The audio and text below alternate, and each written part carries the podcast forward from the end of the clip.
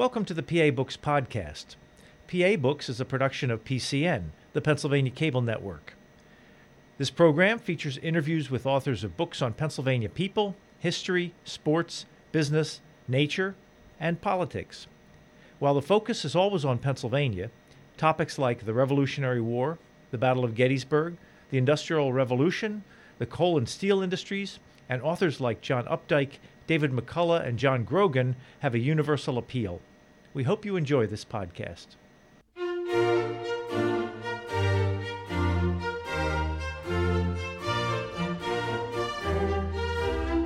This week on PA Books, Marcus Anthony Hunter, the author of Black Citymakers.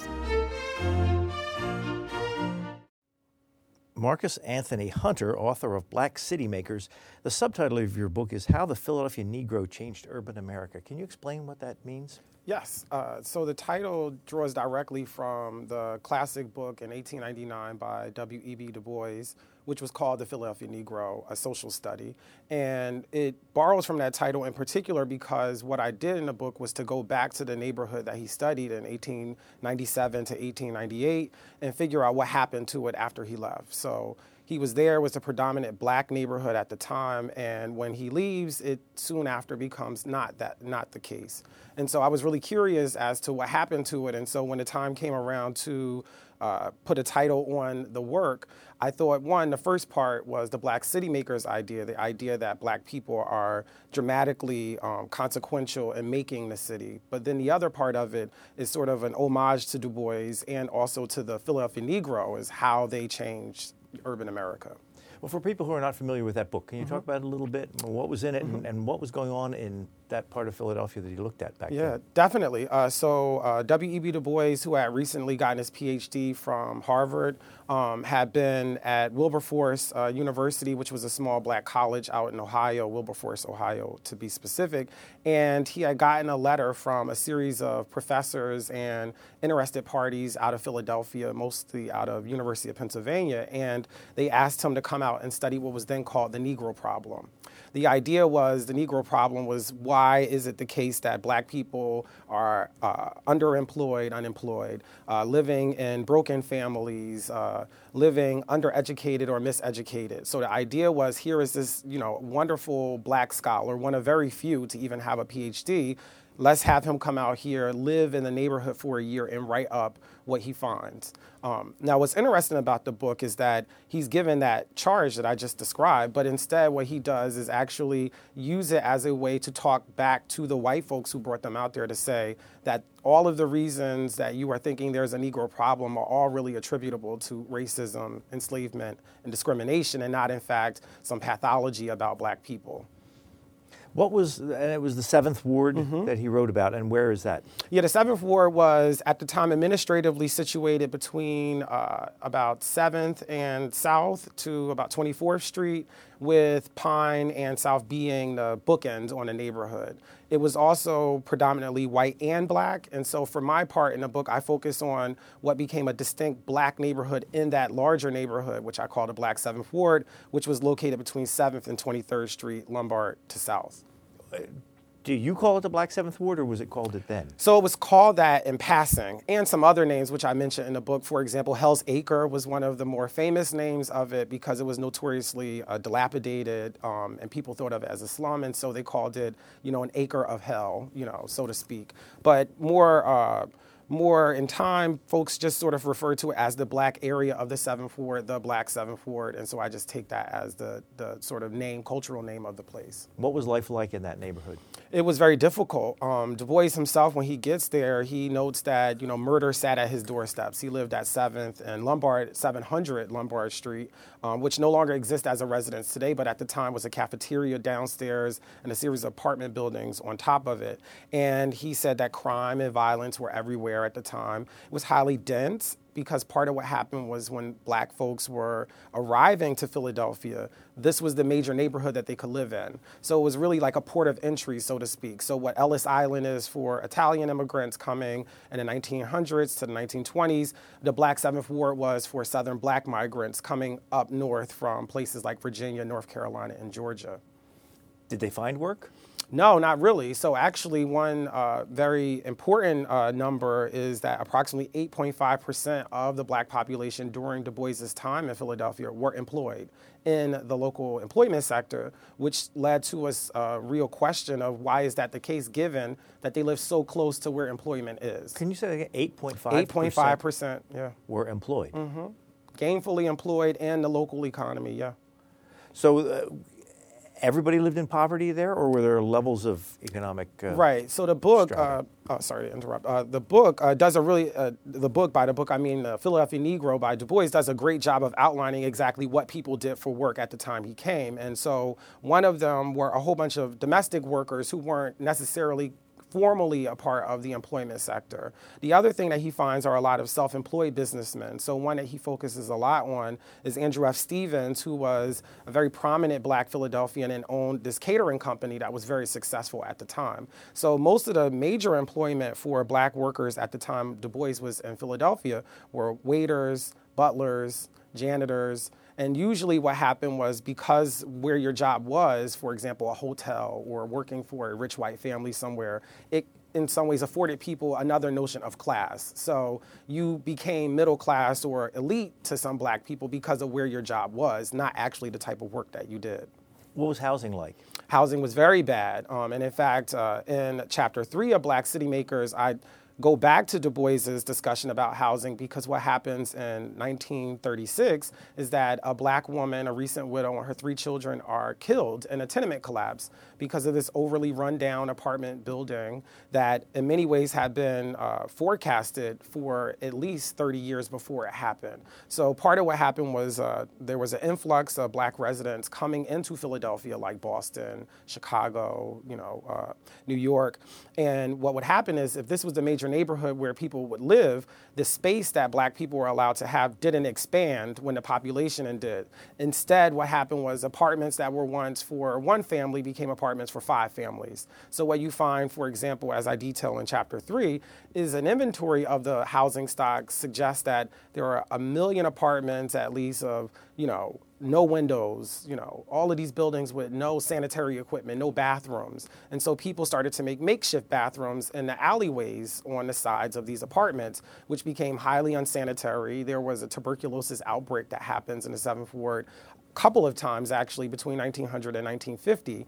And these are all a part of the fact that it's highly dense, overpopulated. And what's also very interesting about the neighborhood is that everyone isn't poor, for example. So there are middle class blacks who are in this neighborhood who would love to live in other places, most notably in West Philadelphia, and are unable to because they're not able to get loans or mortgages and they're finding unfriendly terrains when they explore, you know, Philadelphia outside of the Seventh Ward.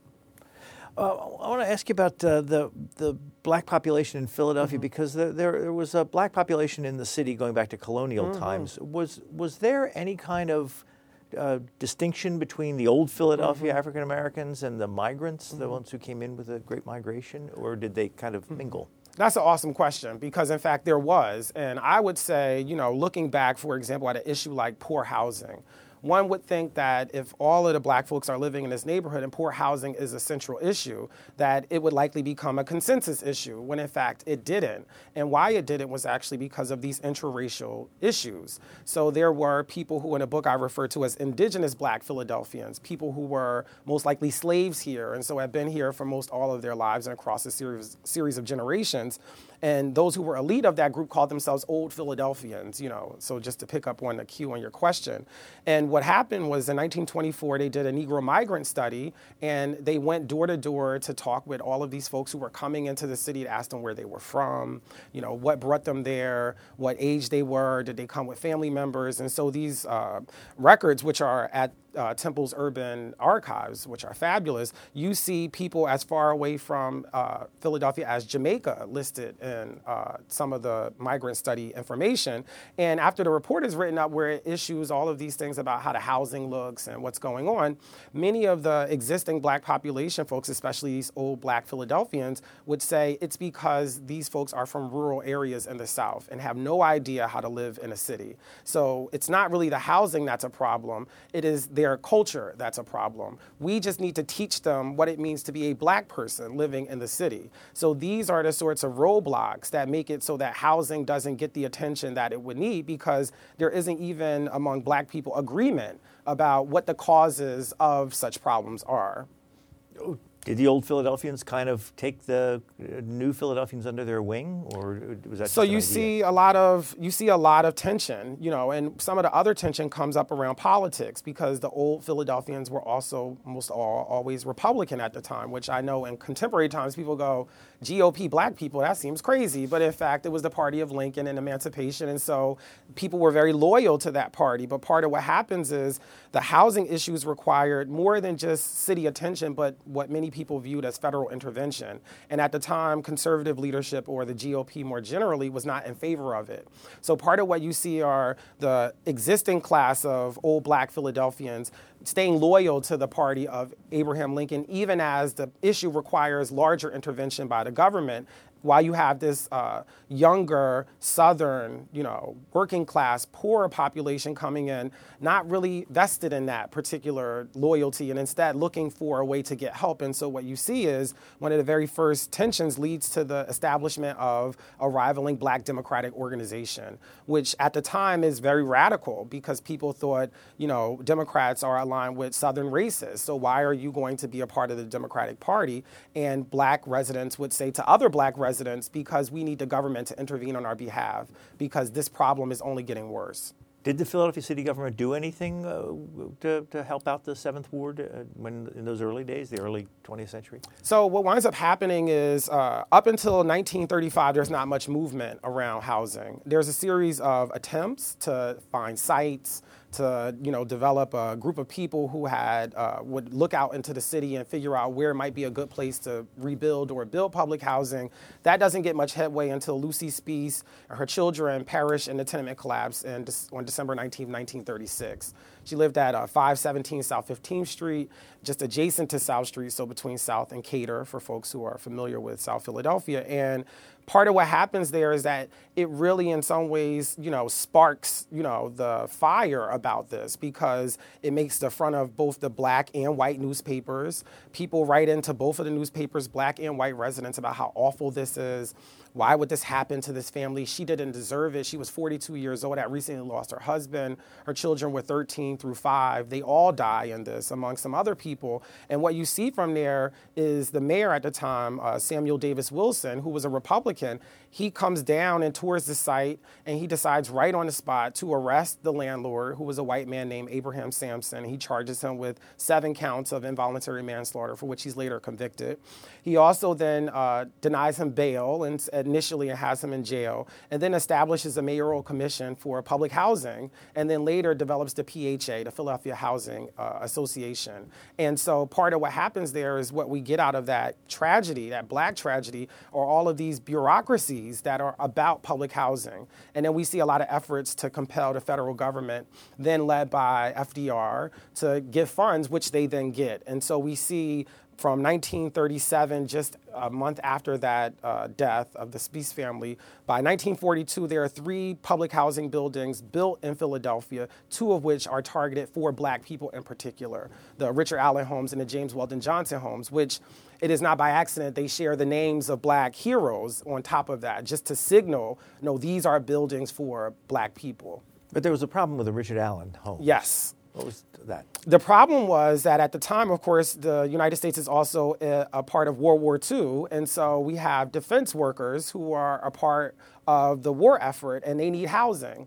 And so part of what happens is the Defense Workers Administration are supposed to house these war workers, but their work is put on hold because the PHA has precedence over local uh, development. So part of what happens is the PHA is now closely running a deficit on the money they originally had for these developments. And so they decide to do an under the table negotiation swap with the Defense Workers Administration to get the money they have from the federal government to trade for the Richard Allen homes. So just after the Richard Allen homes have been slated to be occupied, all of the applications are in. Residents are waiting for, you know, the building, the ribbon cutting ceremony so they, they can move in. Word comes down that actually the PHA has now sold you know, under the table wise the property to the Defense, uh, Defense Workers Administration, and it is no more. What winds up happening is black leaders at the time then write directly to President Roosevelt and say, look at what is happening. This is happening to those who are most down and out the people who have the very least. And we are also not assured that this unit will be replaced by something in the same amount of time for the same amount of people. You must do something to address this. And with that, he actually, you know, severs that deal and returns the Richard Allen Homes back to its original purpose. You mentioned black political leaders, and mm-hmm. this was during the New Deal, the mm-hmm. Roosevelt years. When did there start being somebody you could call a black political leader? I would say from the very opening. So part of what um, really was a major black political organization was the Citizens Republican Club, and it became sort of like an ad hoc, you know, uh, president of the black body in Philadelphia. And so whoever the president of that organization was, was the quasi leader of black Philadelphia. And so that organization was founded in the late 1800s and didn't really die off until about 1945 when they decided to go with Hoover as the candidate as opposed to Roosevelt. And part of what you see there is this real break off among the Republicans there because they were trying to figure out, well, who is the Republican Party for, right? So, at the same time, Philadelphians are asking themselves that question. So are black people, nationally speaking, around party relationships and loyalties. And so, what you see is, you know, when you get the Citizens Republican Club, you see a leader out of that. The president of that organization is now the, the quasi leader of Black Philadelphia. When the Citizens Democratic Club becomes very prominent, then that person becomes the quasi leader of Black Philadelphia. Then, when you get your establishment in the 1950s through the 1970s of the NAACP in Philadelphia, then you see folks like Cecil B. Moore, for example, sort of become an inheritor of that quasi leadership of Black Philadelphia until you get the formal leader leadership of a black mayor like Wilson Goode.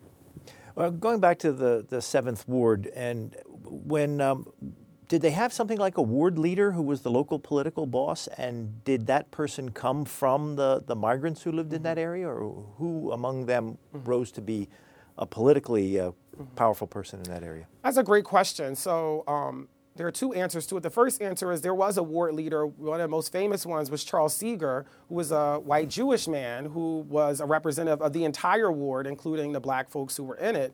And part of what's interesting is later, uh, after his death, in the 1920s, there is uh, what is now standing on 11th and uh, Lombard as Charles Seger Park, um, was originally slated to be called Phillis Wheatley Community Center.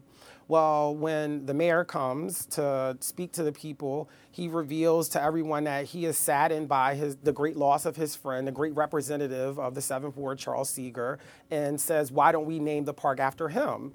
And part of what you see there, and I detail in the book, is that black leaders at the time, so Major R.R. Wright is a major Republican leader at the time, he speaks back to the audience, many of whom are surprised, dismayed, and disgruntled by this revelation that it's no longer going to be who was Phillis Wheatley? Phillis Wheatley is a very famous poet, black poet from out of New England, who was a slave as well and became prominent for her poetry while also being a slave. And so the idea was to give her a space in this black area of the city, some cultural space as a designation of how important she is and how important black people are to Philadelphia and to the country more generally. And that's lost in this moment because Major R.R. Wright, alongside several of his other Republican associates, convinced those in attendance that what we should instead focus on are trying to get Amos Scott to be the first black magistrate in Philadelphia. So part of what we see is Amos Scott gets elected as the first black magistrate of Philadelphia on the heels of having that name changed.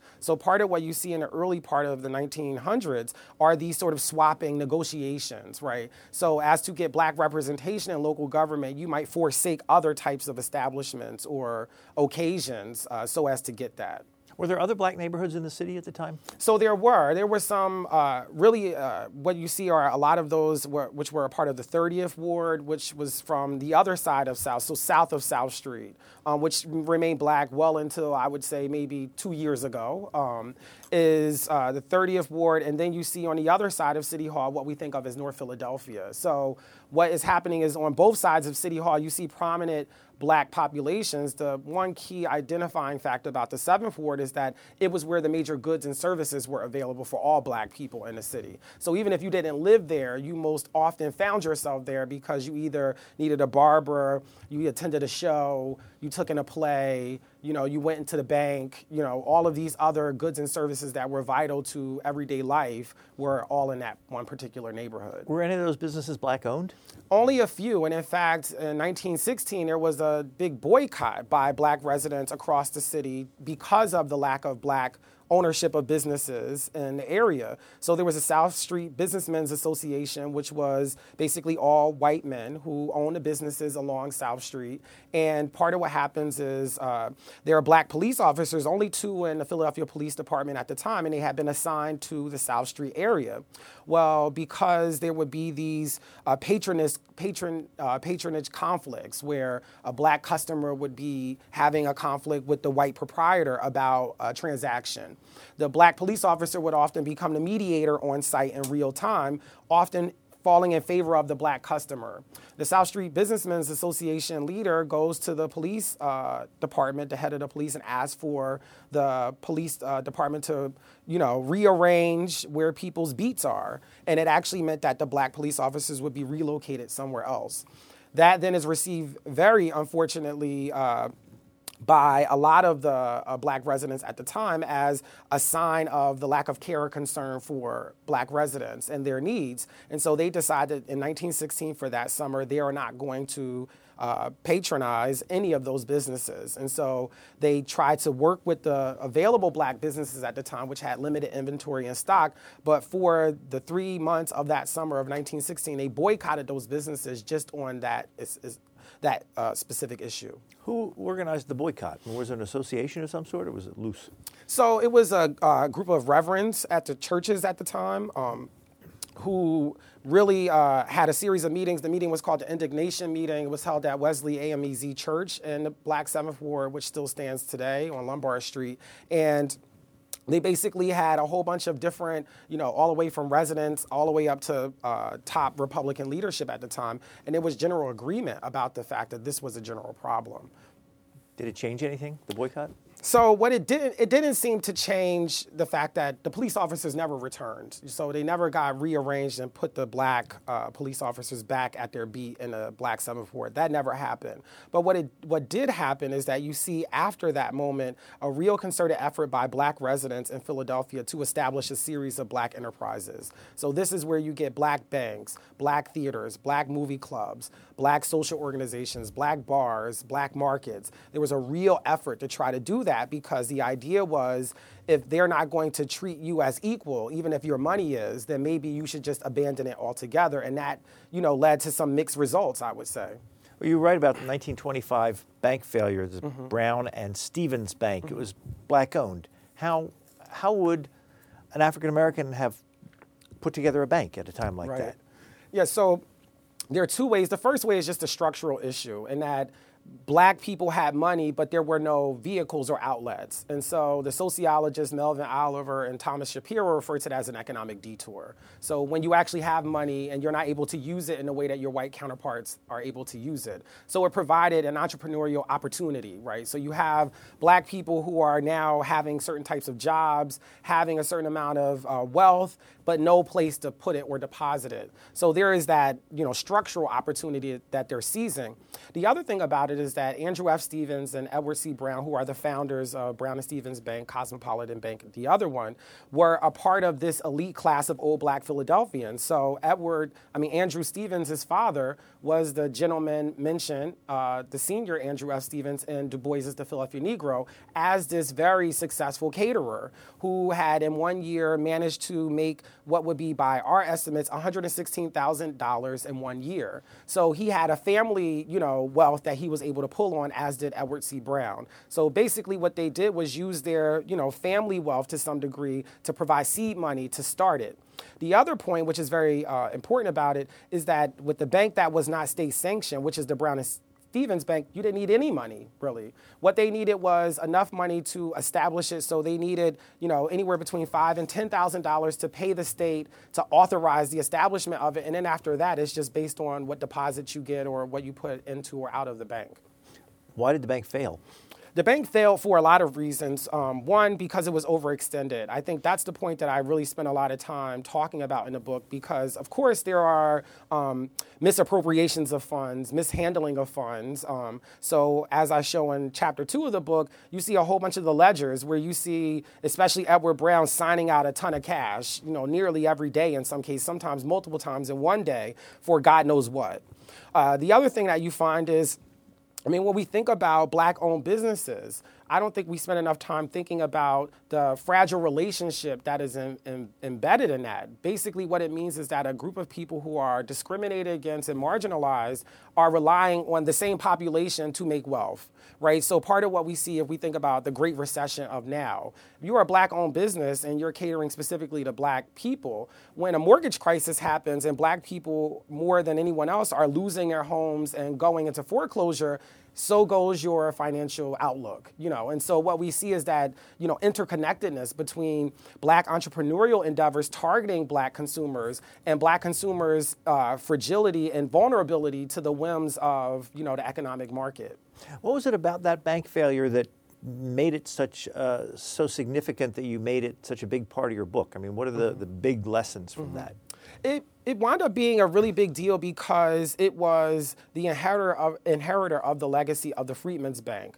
which was established, signed into law, and as the last real act of emancipation by Abraham Lincoln in March of 1865. He shortly thereafter is assassinated.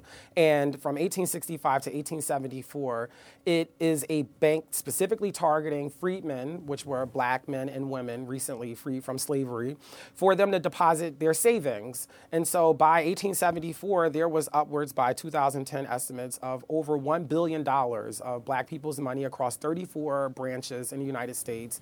And Frederick Douglass is, unfortunately, to his dismay, he wakes up and finds out that he's the president of this organization and told that it is flush, you know, things are good. And within three months of his reign as president, he discovers that it is running huge deficits these deficits spill out into the media, and there are a series of runs across all 34 branches of those banks. By 1881, seven years after it closes in 1874, only 62% of the full holdings have ever been repaid, but not 62% in full to all those people. So part of what happens is that is really a precursor to why you see black banks happen, right? Because the idea was, well, maybe it was because it was a white owned and white authorized bank let's try it on our own, right? So go go it on your own. And so you see black entrepreneurs across cities. So there's Binga Bank in Chicago, like I said, Brown and Stevens Bank in Philadelphia, where you see all of these cities where they are great migration destinations folks trying out banking because you need banks as a part of a capitalist society. You need a bank. And so you see people trying that, but having much the same failure. And why it becomes so big, and the lessons I think that are really important is that the way we see black people think about banking now, or when we read about reports about distrust, black people distrust banks so much that they quite literally go to checking, uh, you know, these uh, uh, check cash in places and they pay, you know, 4% of their money to get their money back. And people say that doesn't make any economic sense. What is that about? And it is because there is a legacy, a historical legacy of loss in these formal institutions. So not only do they fail, it then doesn't matter if it's black or white run. And then three, you never get your money back. And so what you see later are a series of practices like numbers running or policy writers, as some folks used to refer to them, becoming yet another way that people thought that they could save or amplify their wealth, right? So in many ways, the reason why I make such a big deal, or I make such a big deal out of it, is that it really helps to historically inform black financial practices black sentiment around banking, black sentiment around the trust in the financial sector. Where is that rooted? And it, it was rooted in, I think, these two early banking experiments. Did uh, successful African American owned banks eventually emerge? Not from what I could see. Um, and so uh, even now, right now in Los Angeles, there's, uh, I, believe the name of the bank is like Broadway Federal Bank, is a long-standing black-owned bank. But with the recent financial crisis, the 2008 mortgage crisis, they are, you know, now being indicted by their black patrons. Many of them are, you know, uh, churches where the pastors are going on television and going before their congregations to say that they've been duped by this black bank. And so I would say that's just a sign of the fact that to some degree, even if race changes, certain institutions in some ways have histories and practices that are not always favorable to minorities or poor and working class people. Speaking of institutions, can you talk about a couple of them? The, mm-hmm. the role of churches mm-hmm. and schools, mm-hmm. and then kind of social organizations. So uh, churches were important, and I think they continue to be important, but were especially important not just because they were places of worship. And so Du Bois reminds us that though black churches are religious, they're also social institutions, probably first. And so what we see is, you know, when you first get to Philadelphia in the early 1900s, you join a church family as a way to learn the city. You meet some neighbors, they tell you where things are, you find out how to access certain things and how to move through the space. You might get some insights and tracks to employment, you know, these types of opportunities. So they were safe spaces for black people to share information with one another, both about things large and small, right? The other thing you see with schools, um, which was interesting at the time, was the establishment of what were referred to as normal schools. So now we would think, what is a normal school, right? What does that mean? At the time, normal schools were schools that actually taught general education. There were normal schools and vocational schools. And so in Philadelphia at the time, especially for black seventh warders, there was only one normal school that you could go to. All the other schools were trade or vocation schools that taught you how to basically go work in the domestic sector just down the street, you know. The other school was just Dunbar School, which was a normal school, taught all the, the general things like arithmetic, you know, reading, writing, and the, and the like. Um, they also, I would say, later in the book, those institutions wind up mattering because even when the population shifts, so when black people leave and they no longer are able to, you know, provide the ample population to fill in these buildings, the buildings take on another meaning. So it becomes historical markers of this black life that is no longer there. So those institutions matter both in real time because they became safe spaces for black people in times where racial animus was at a high, um, but also then become cultural markers of the successes of black Philadelphians and making a way and forging a legacy in a place like Philadelphia. Can I take a minute out to ask you about yourself? Yeah. yeah. Uh, where are you from? So I am from South Philadelphia by way of Newark, New Jersey, if that makes any sense. Um, so I grew up actually in Hawthorne, which is a neighborhood that uh, is featured prominently in the book, um, spearheaded and saved by the wonderful activist Alice Lipscomb, who is no longer with us. Um, but I am from there. And so what's interesting is when I first started thinking about a project that I wanted to do, this began as my dissertation, I, I thought, hey, you know, there's this book called The Philadelphia Negro. It's the very first book about, you know, urban anything in America in sociology, the very first book of American sociology, the very first book about an American city in this way.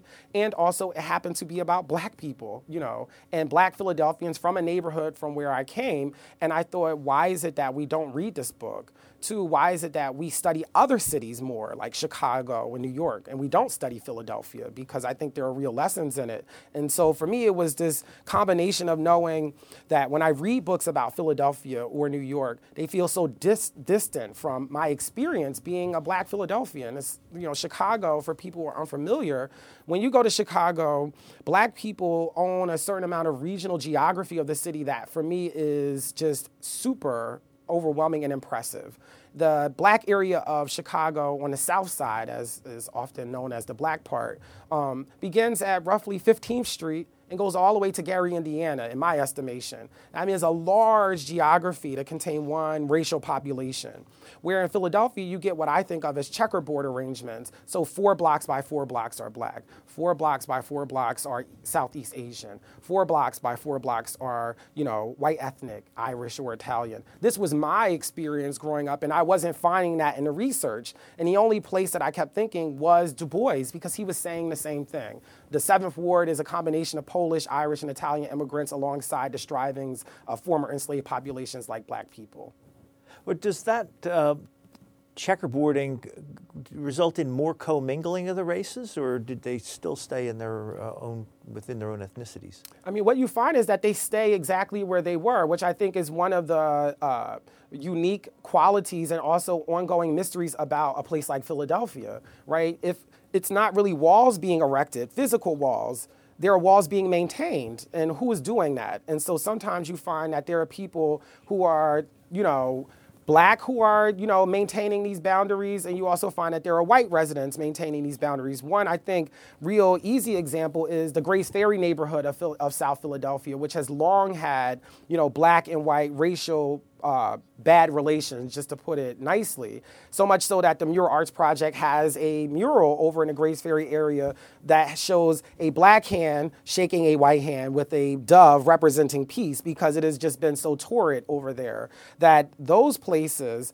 are places where you see black people in close proximity to white people. But the overlap in terms of cross pollination isn't happening. And I think that's because of a lot of things. One, what we see in a lot of history. So, for example, uh, the great book, How the Irish Became White, which is about white Irish immigrants coming to Philadelphia in particular, and how what you see is the fight over labor, the competition over jobs, becomes a way that animus between white Irish immigrants and black Americans remains because people saw them as taking jobs, right? So Irish folks, when they form unions, would say, pay us better and the employer would say, "Here come some black workers who will work for what I'm paying you or less." And so it creates this, uh, you know, opposition between the two of them, where people see, see, we're trying to get paid better, and y'all black people are coming in and taking our jobs and getting paid less. Y'all are not helping, and so you see that planting seeds of animus that remain even at the residential level. So you don't see what you would think otherwise when you're so close to people. You would think it'd be friendly or some sort of neighborly environment when in fact it's not. And I think a lot of it has has to do with the work environment and the competition thereof. Oh, we didn't finish talking about you. The book flap says you are a professor at Yale, but yes. that's not up to date anymore. Yes, so I was a professor at Yale for three years, um, and then I just recently transitioned where I'm a professor in the Sociology and African American Studies department at UCLA. Where'd you go to college? I went to Columbia University in the great city of New York. Um, I did graduate work at the University of Pennsylvania in education, and then I did my PhD work at Northwestern. Is this your first book? This is my very first book, yes. How do you get a job like being a professor at Yale? ah, I think you wish, hope, and things happen. You know, um, I mean, honestly, it was. Uh, I think it was about the fit. Um, the great sociologist Elijah Anderson, who was uh, a longtime professor at the University of Pennsylvania, has been had, on this program. Right, has recently transitioned to Yale and was looking for. They were looking for someone who did the sort of work that I did, and so I think those, you know, interconnections led to me winding up there in that way. Um, and he and I working together uh, very closely, so much so he writes a very nice blurb on the back of Black Citymakers. Yeah. And how did you end up in UCLA? So I wound up at UCLA because, in many ways, I was recruited to go there. Um, and so part of what happened after the book came out, and I think one of the major contributions of the book begins and ends at the title, Black Citymakers. And part of why that title is important is because, in my view, um, the last, you know, let's just use the 20th century, the last 114 years, the year is 2015. So the last 114 years of research about urban America has always, always situated black people as almost always reactive or pathological. So the, uh, the economy changes. We move from a manufacturing base to a service sector based employment. Black people, of, of course, at the forefront of losing those jobs. The research tends to look at that, but only as consequences of change, not as consequential to change. And part of what I was really invested in and what I saw in the history what I saw in the Philadelphia Negro by Du Bois is this idea that black people are actively engaged in shaping the city. Actively. I mean, just the point of staying in a place like Philadelphia, right? is a, a, political move of resistance to not give up, right? To do something to the city. Now we see a place like Philadelphia having an increase in its population Why? Because those white folks who flew, or as we say, white flight to places like West Chester and King of Prussia, now think the city is the place to be. One of my major arguments and why Black Citymakers is important is the reason why there is a city for you to return to is because black people stayed. Now, it may not be the city you hope to find, but there would be no city because many white folks just left it to die. So it did not die because black people did things. And I think when we think about urban policy, when we think about the problems of cities, we don't necessarily give homage, give respect to, deference to, listen to the residents who stayed, the people who said, this is where I'm at. I mean, if we think about the journey black people took to get to Philadelphia, many of them walked, quite literally walked from, you know, let's just say uh, Dublin, Georgia, all the way to Philadelphia. I mean, can you imagine? And all they had was either railroad tracks or the ocean. They just followed it somewhere out of the South, you know, and in some ways discovered that the South followed them. This is a, a whole other story in the topic of my next book, Chocolate Cities. But the idea here is really, I think much of what plagues our urban policies, why they have not worked, is because we continue to think about the people who are um, impacted by them most as only receivers of the policy, not shapers. And I think the only way to move forward and have better policy is to accept them, understand them, and respect them in that role. Um, and also, I would say to hear their feedback about how you do things. You know, I'm often asked now, why is urban renewal always a problem, right? Why is gentrification a problem? And part of the issue is because it never gives respect or deference to the people who were there already, right? When a neighborhood is uh, slated for revitalization, which is a new code word for urban renewal because that sounds nicer, right? Uh, when things get revitalized, there's almost never any sort of plan put in place for relocating and rehousing displaced populations. We would think, some people say, uh, as I say in the book, Cushing Dolbeare, who was the head of uh, the Housing Association of the Delaware Valley during the uh, post World War II period, she said it is a moral obligation to have a serious plan and way to house displaced people. I would like to go further and say it is a priority. Forget a moral obligation. It should be a matter of policy and principle that you do not get to build anything until you have a legitimate place to put people who are already there, and they should also have a right to return. And those two things never happen. And so, my hope is by shining a light of black people in this particular way, that you see their active responses and how they heard about public housing and how they then shaped that what they heard when they saw that, the way they gravitated or didn't to those policies. And also to say that, you know, I often refer to Spider Man. I'm a big comic book fan. And so Uncle Ben tells Spider Man when he finds out that he has these superpowers, that with much power comes much responsibility. And so when you call people city makers, right? So I say black city makers, there are Asian city makers, white city makers, Puerto Rican city makers, you know, Dominican city makers. There are city makers of all ilks and brands.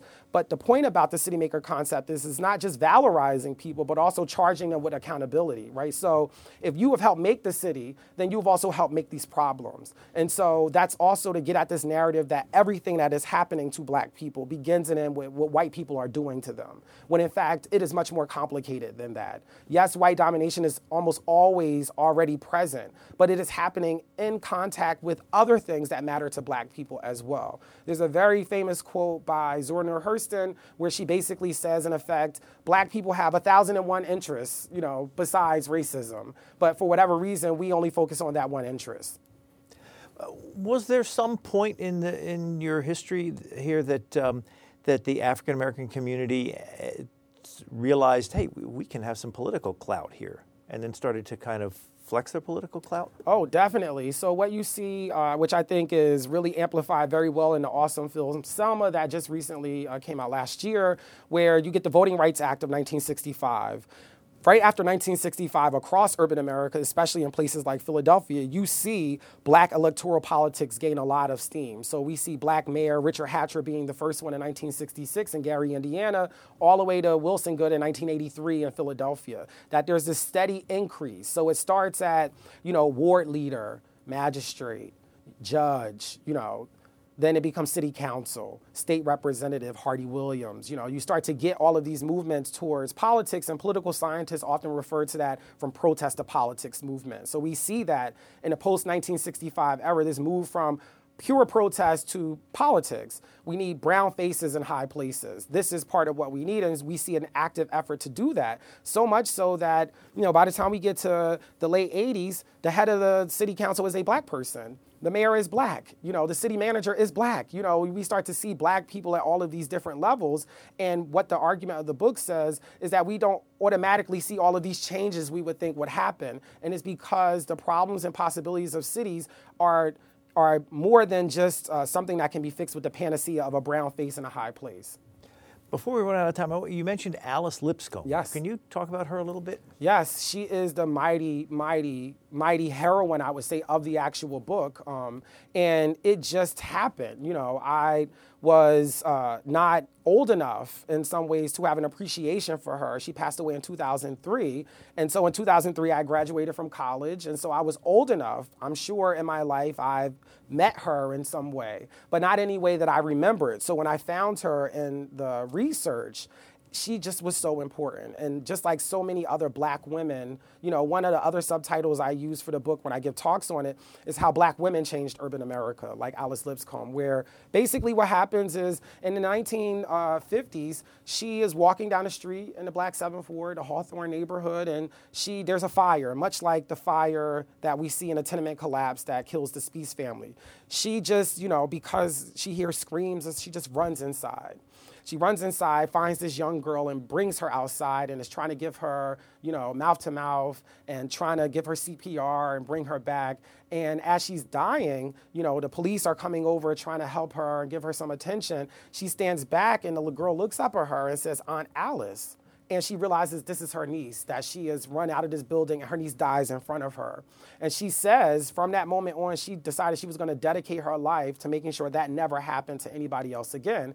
And she did a mighty job. I mean, in 1950 to 1972, the city had targeted South Street and Lombard Street to become the sites of a six lane highway, you know, and it did not happen because she did not give up, you know. The Hawthorne neighborhood, though no longer 98% black, but instead more like 20% or below black, is really a part of her legacy. She left that here for us. You know, there would be no black seventh ward remaining if she had not fought that really good fight, along with a lot of other help from other people. But she, I think, is just really a reflection of the fact that people like her, you know, people like uh, Miss Gautreaux, Dorothy Gautreaux out in Chicago, you know, people who really are these black women who are mothers who see these places as home spaces. What happens to my children if it's gone? What happens to my life if this place goes? That a neighborhood is more than just bricks and mortar, that it is a place where people live, where people find love, where people, you know, have fights, have parties, have block parties, that all of those things make it really resonant. And so I say all that to say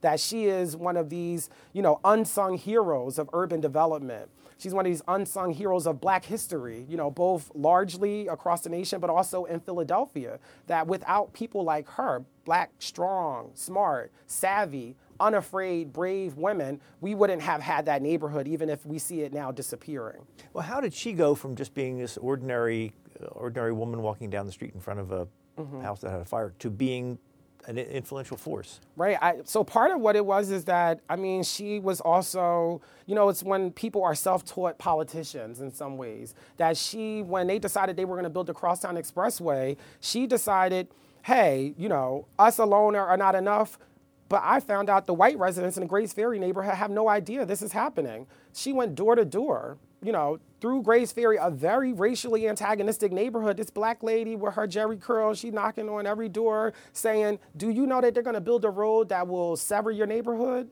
Do you know that this is gonna happen? Do you know? And they said, No, we don't know. And they signed on to her petitions, door to door. So, I mean, she literally just hit the streets, you know, beat it with her feet, just going door to door, making everyone aware. And I think it was just, you know, that whole keeping it simple. You know, she just kept it simple that you live here, you like your neighborhood, we won't be able to live here if they build a roadway. And she took that as far as she could go. She said, you know, it will be a carbon monoxide curtain. Do you want that for your children playing outside? Do you want a wall separating them from City Hall where you can't even see the other side of the city from your neighborhood? And most all people said, no, we don't want that. So she just really, uh, I would say, you know, took simple strategies of resistance to the street and tried to get as loud of a voice out there. And so she really just went door to door with her mission. Can you talk about the Crosstown Expressway a little bit more? Because you have a picture in the book yeah. of a big highway sign that says Crosstown Expressway yes. this way, but the highway did not exist when yes. put the sign up and was never built. Mm-hmm. But uh, can you talk about that? Because that's a, a, whole chapter in your yeah. book. Yeah. I would say, I mean, that picture for me was, as they say, worth a thousand words. I would say worth 10,000 words because that is put up in 1972. The initial plans for the highway really began roughly around 1947, and the Philadelphia plan really prominently formalized in 1950. So we're talking about almost 25 years of this road being on the books. And what I do in a chapter is detail it by mayoral administration. So what did Richardson Dilworth do? What did James Tate do? What did Joseph Clark do? And each time they pursued it and they dropped it. They pursued it and they dropped it until at some point where James Tate is supposed to be completely off the books.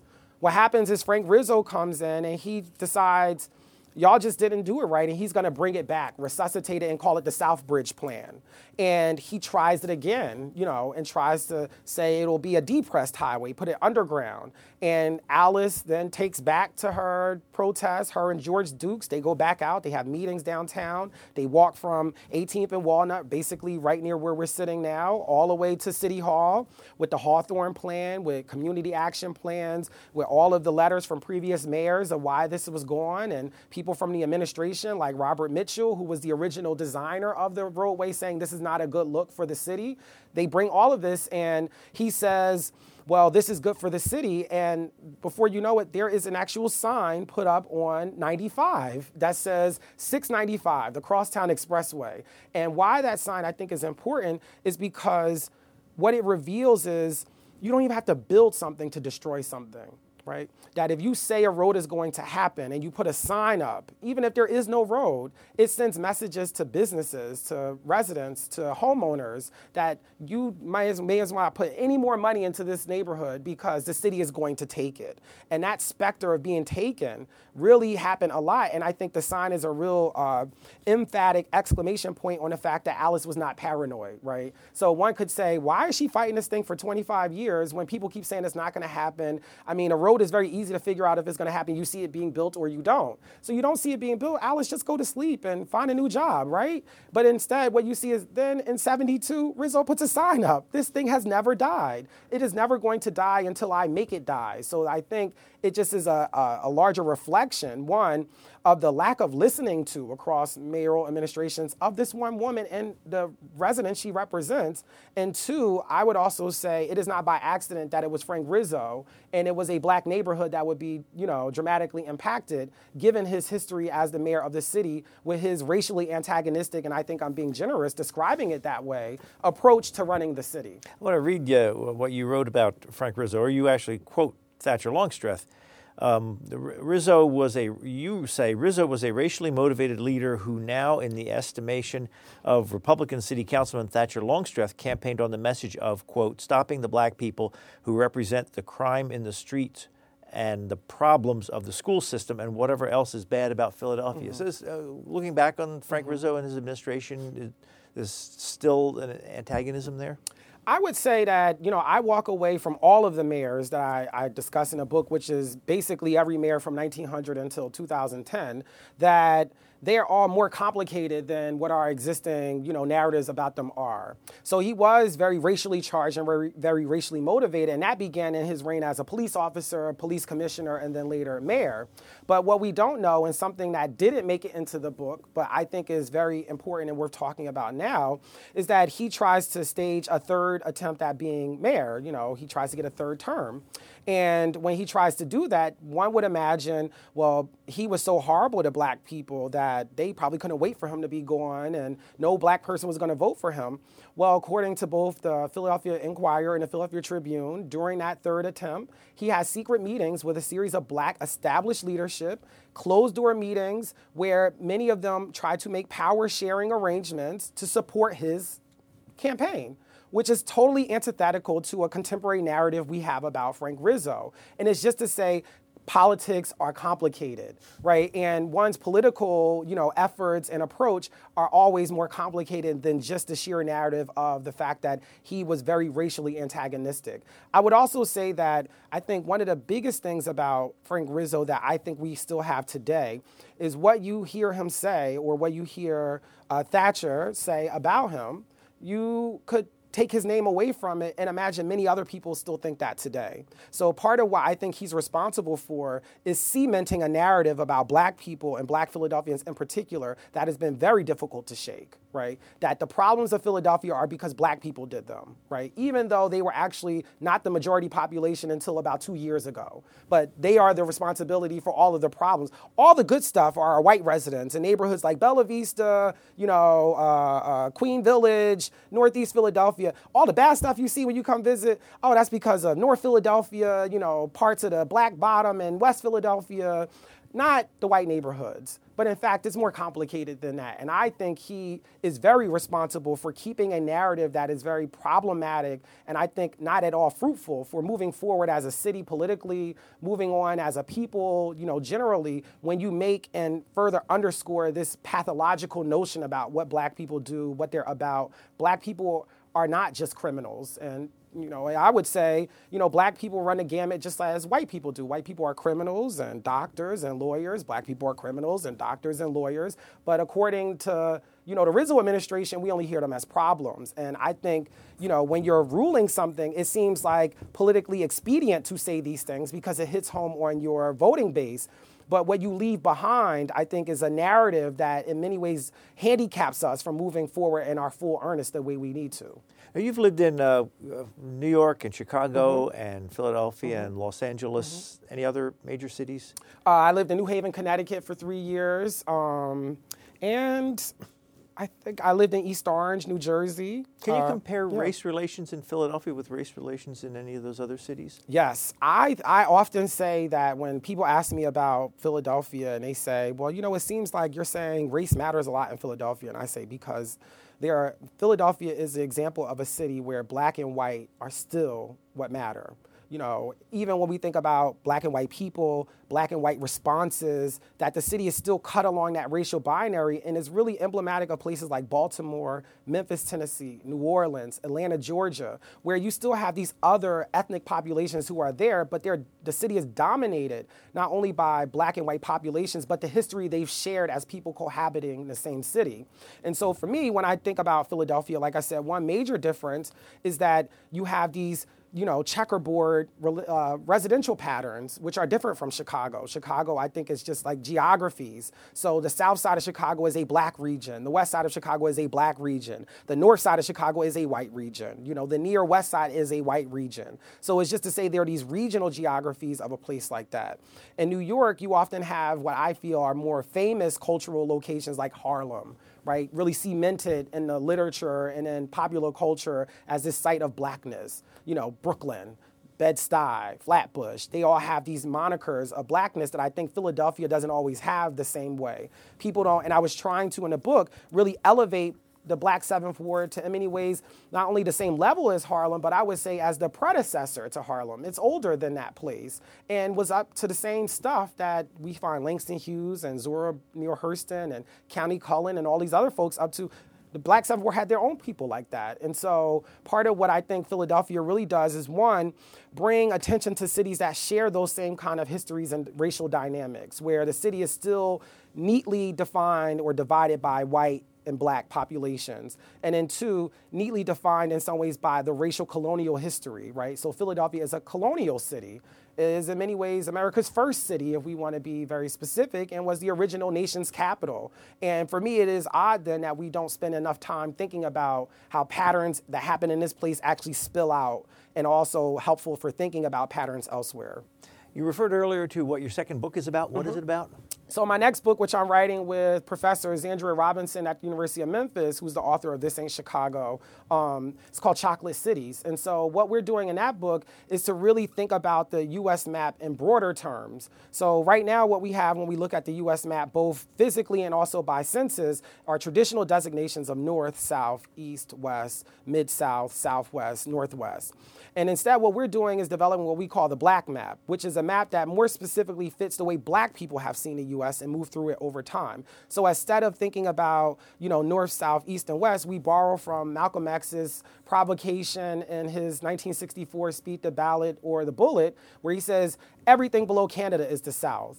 I don't want to hear about the South anymore. If you below Canada, you in the South. And so now we think about the black map as up South, down South, deep South, out South, west South, mid South. And we're really visiting those as a way to really talk about urban black life over the 20th century and how, if there is no such thing as the North and it's just an imagination, how can we then understand where black people have found themselves? Because in fact, the South has been wherever they are. We have to stop now because we're out of time. We've been speaking with Marcus Anthony Hunter. He is the author of this book, Black Citymakers. Thank you very much. Thank you. It was awesome. You've been listening to a podcast of PA Books, a production of PCN, the Pennsylvania Cable Network. We'd like to hear from you. Our email address is pabooks at pcntv.com. Like us on Facebook to learn more about PA Books.